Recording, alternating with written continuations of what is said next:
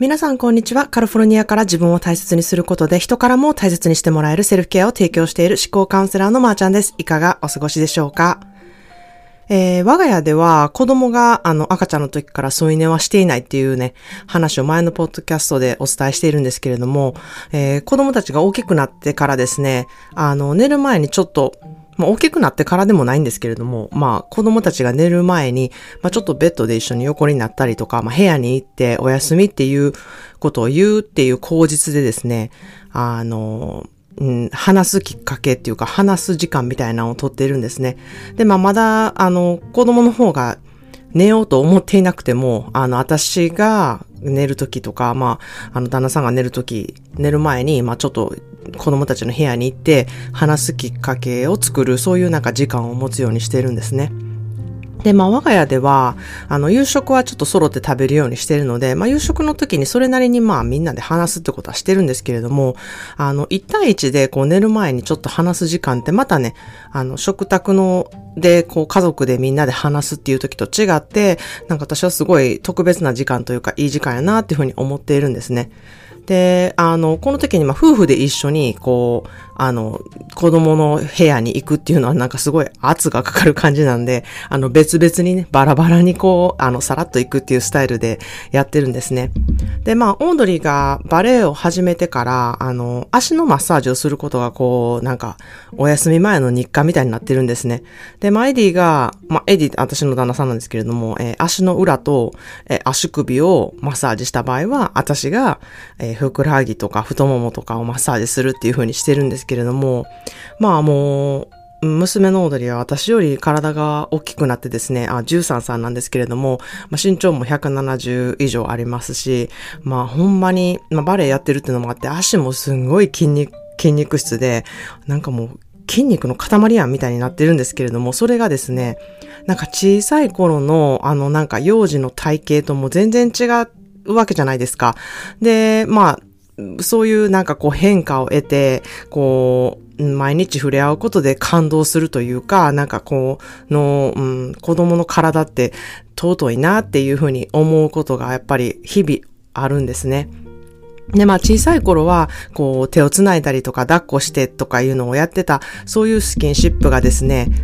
だいぶなくなって、それでも我が家は結構ハグをしたりとか触れ合ってることが多い方なんじゃないかなとは思うんですけれども、それでも目の前ですごいスピードで成長していることっていうことにね、毎日スキンシップがあっても、すごいスピードで成長してるなっていうことに、圧倒されるなっていうふうに、思う、日々を送っています。オー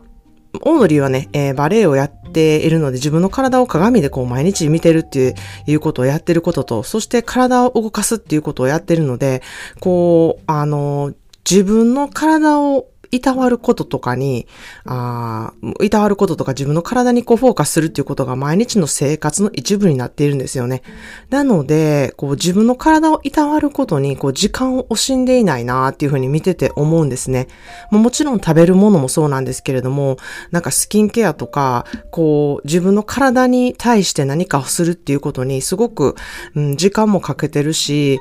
いたわってるなーっていうことをすごい感じます。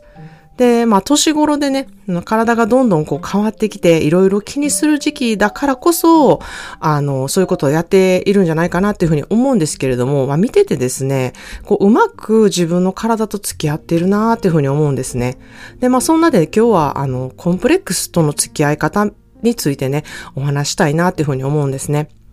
で、実は私はもうほんまにコンプレックスの塊なんですよ。で、塊でしたと言った方が、ちょっと、今にふさわしいかなっていうふうに思うんですけれども、まだね、今そう言ってても、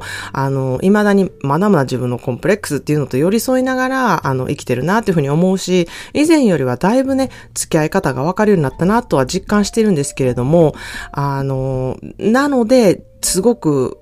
コンプレックスを持っている方の気持ちっていうのがめちゃくちゃよくわかります。で、こういうふうに言っててもですね、私すごくよく言われることは、まーちゃん自信に満ち溢れててなんかコンプレックスなように見えるでっていうふうに、すっごい言われるんですね。で、それって、やっぱり私コンプレックスの塊やからこそ、わざとそういうふうに見られたら嫌やなっていうのを意識してるから、こう、コンプレックスないように見せてるっていうね、いうことが事実としてあるんじゃないかなっていうふうに思っています。まあですが本当に人一倍コンプレックスを持っているっていうふうに自分でも思ってるんですけれども、反対に、人の気持ちがわかる、そのコンプレックスを持っている人の気持ちがわかるっていうことがね、強みかなっていうふうにも思っています。まあ自分がね、コンプレックスを持っていて辛いっていうふうに感じてきたことがたくさんあるから、その人の気持ちに寄り添えるなっていうことも、わかります。で、コンプレックスってすごいなんか面白いもので、人から見たらええやん別にって思われてたりとかですね、なんでそんなところコンプレックスに思ってるみたいなことがほとんどなんですよね。で、それって、そういうことやなっていうのを頭でめっちゃ分かってるんですけれども、心がこうついていかないんですよね。でも私嫌やしとか、私はそうなりたくないしとか、そういうところが嫌やしとか、なんかやっぱり人と比べては、やっぱりあっちの方がいいとか、自分のコンプレックスを活かせてないとか、認められないみたいなところがずっとあったんですね。まあしかし、コンプレックスの付き合い方っていうのは私は自分の子供を見て、なるほどな、そういう風にして付き合っていったらいいんやなっていう風に学んだなっていう風に思っています。まあ私の息子の高台16歳なんですけれども、見ていても、こう彼なりにコンプレックスってあるんですよ。まあ皆さんコンプレックスあると私は思っているんですね。それがうまくこう活かしている人と、あまりうまく活かせてない人がやっぱりいるんじゃないかなっていうふうに思っていて、コンプレックスない人っていうのはほんまにめちゃくちゃナルシストか、あんまりそういうことを考えない人か、どっちかやと思うんですね。で、まあ、体がね、こう大きくてなんぼや、もうなんかすごい筋肉ついてでっかくてみたいなんが、すごくいいってされてるアメリカの文化でですね、まあ私の息子の高台って華奢なんですよ。細くてひょろっと長いっていう感じなんですけれども、彼の体っていうのはまあ本当に本人が一番コンプレックスに思っていることだと思うんですね。で、まあそこで、多分コンプレックスなんやろうなって思うのが私すごくわかるので、一般的にこうアメリカですごいかっこいいとされてる人はこう大きくて筋肉質でみたいな感じなんですけれども、まあパリコレのね、モデルとかこうハイファッションのモデルはすごく華奢で、ひょろっとした人が多くてですね、ちょっと、私の息子的な体型の人が多いなっていうふうに私思ったので、そういう人がね、重要やって言って採用される世界もあるんだよっていうことをね、見せてみたりとかですね、することによって、まあ、彼も、なるほどな、自分とよく似た体型の人ってこういうファッションをエンジョイしてるんやなっていうことが分かって、自分が好きな格好をしたりするようになったんですね。で、それを見ていると、自分のコンプレックスをこう認める努力をして、そこを強みとしているところが見えて、私はそこで、なるほどな、そういう風にして付き合っていけばいいんやなっていうことが、分かったんですね。で、何よりですね、そういう風にやってる人を見るってやっぱ気持ちがいいんですよね。そこで自信に満ち溢れてるっていうよりは、自分を認めるっていうことをしている風に見えてですね、まあ、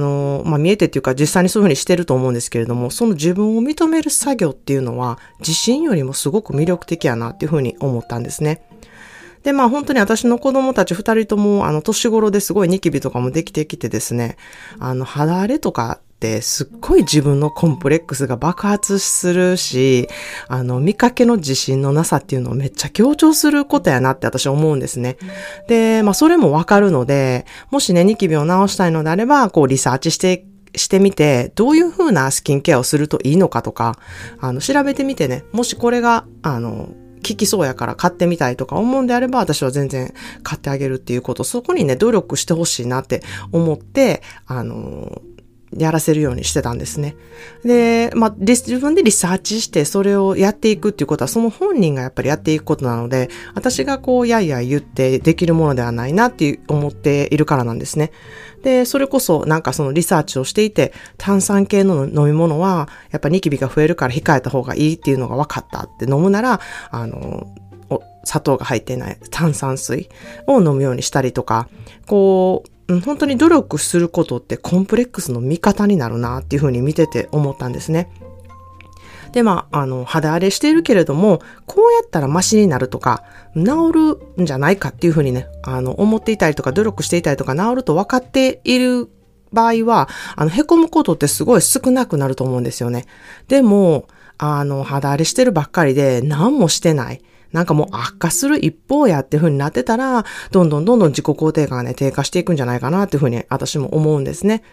で、まあ、私は自分のコンプレックスが、まあ、子供もそういう風なコンプレックス持ってもらったら嫌やなってすごい思ってたので、なんか子供にコンプレックスをなるべく持たせないように努力してきたんですね。まあ、それはとにかく見かけのことを言わないとか、こういうのがいいって世間では言われてるっていうことをこう強調しない。で、まあ、太ってるとか痩せてるとか似合わないとか、そういうジャッジをするような言葉を使わない。で、まあ、そこがね、私が自分でコンプレックスをすごい持ってきて感じてきたからこそできる、ことだなっていうふうに強みに思っているんですね。まあ、しかし、そうやってやっていくとですね、自分のこともジャッジしなくなってきたなっていうふうに感じるようになりました。で、子供たちもね、ジャッジされるっていうことをしてきてないので、私のコンプレックスに対してもジャッジしないっていうふうになっていって、こう、すごくいい環境に、家族内でなってるなっていうふうに思っています。で、まあ、ここでもね、自分をいたわる思考っていうのが、相手にもよく、結果自分にもいいっていうね、本当に相乗効果がね、現れた結果だなっていうふうに実感しているんですね。言葉ってもう本当にパワフルなツールだなって思います。うまく使っていくと、それが素晴らしい力となって助けてくれるんですね。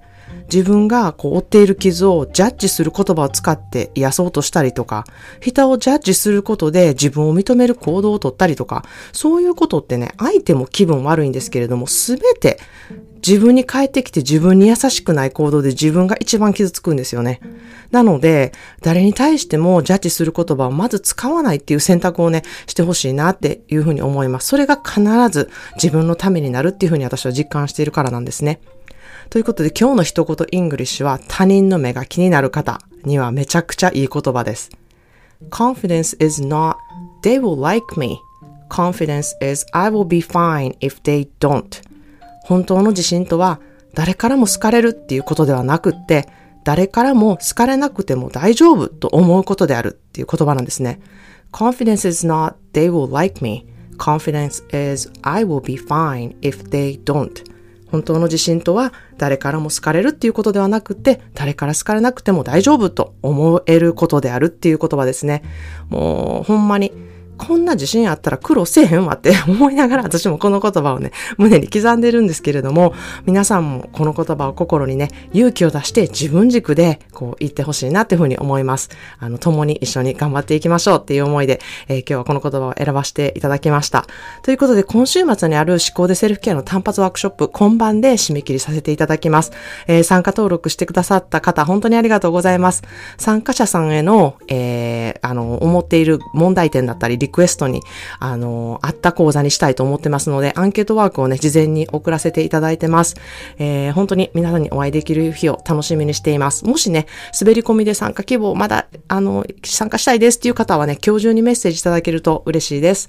思考トレっていうのはね、必ず皆さんにとって一生ものの自己投資になります。私の公式 LINE へ登録してくださると、私がモットーとしているセルフケアの12箇条のプレゼントの他に、自分の思考癖を知れるセルフケアワークっていうのができます。それをね、一度やってみてほしいなっていうふうに思います。自分の思考癖を知ると、自分との付き合い方が分かりやすくなって、自分のことが少し好きになって、自分の強みを活かせるようになります。そして私の公式LINEは全て自動ではありません。必ず私本人がメッセージいたしますので、ポッドキャストの感想でも、ワークショップの質問などでも、なんかいろいろ送ってくださると嬉しいです。それでは皆さんもいろいろいてよしで素敵な一日をお過ごしください。Thank you so much for listening to today's podcast. Please subscribe and share. ためになったエピソードは SNS でシェアしていただけるととっても嬉しいです。See you in the next episode. Have a wonderful self-care day. Cheers!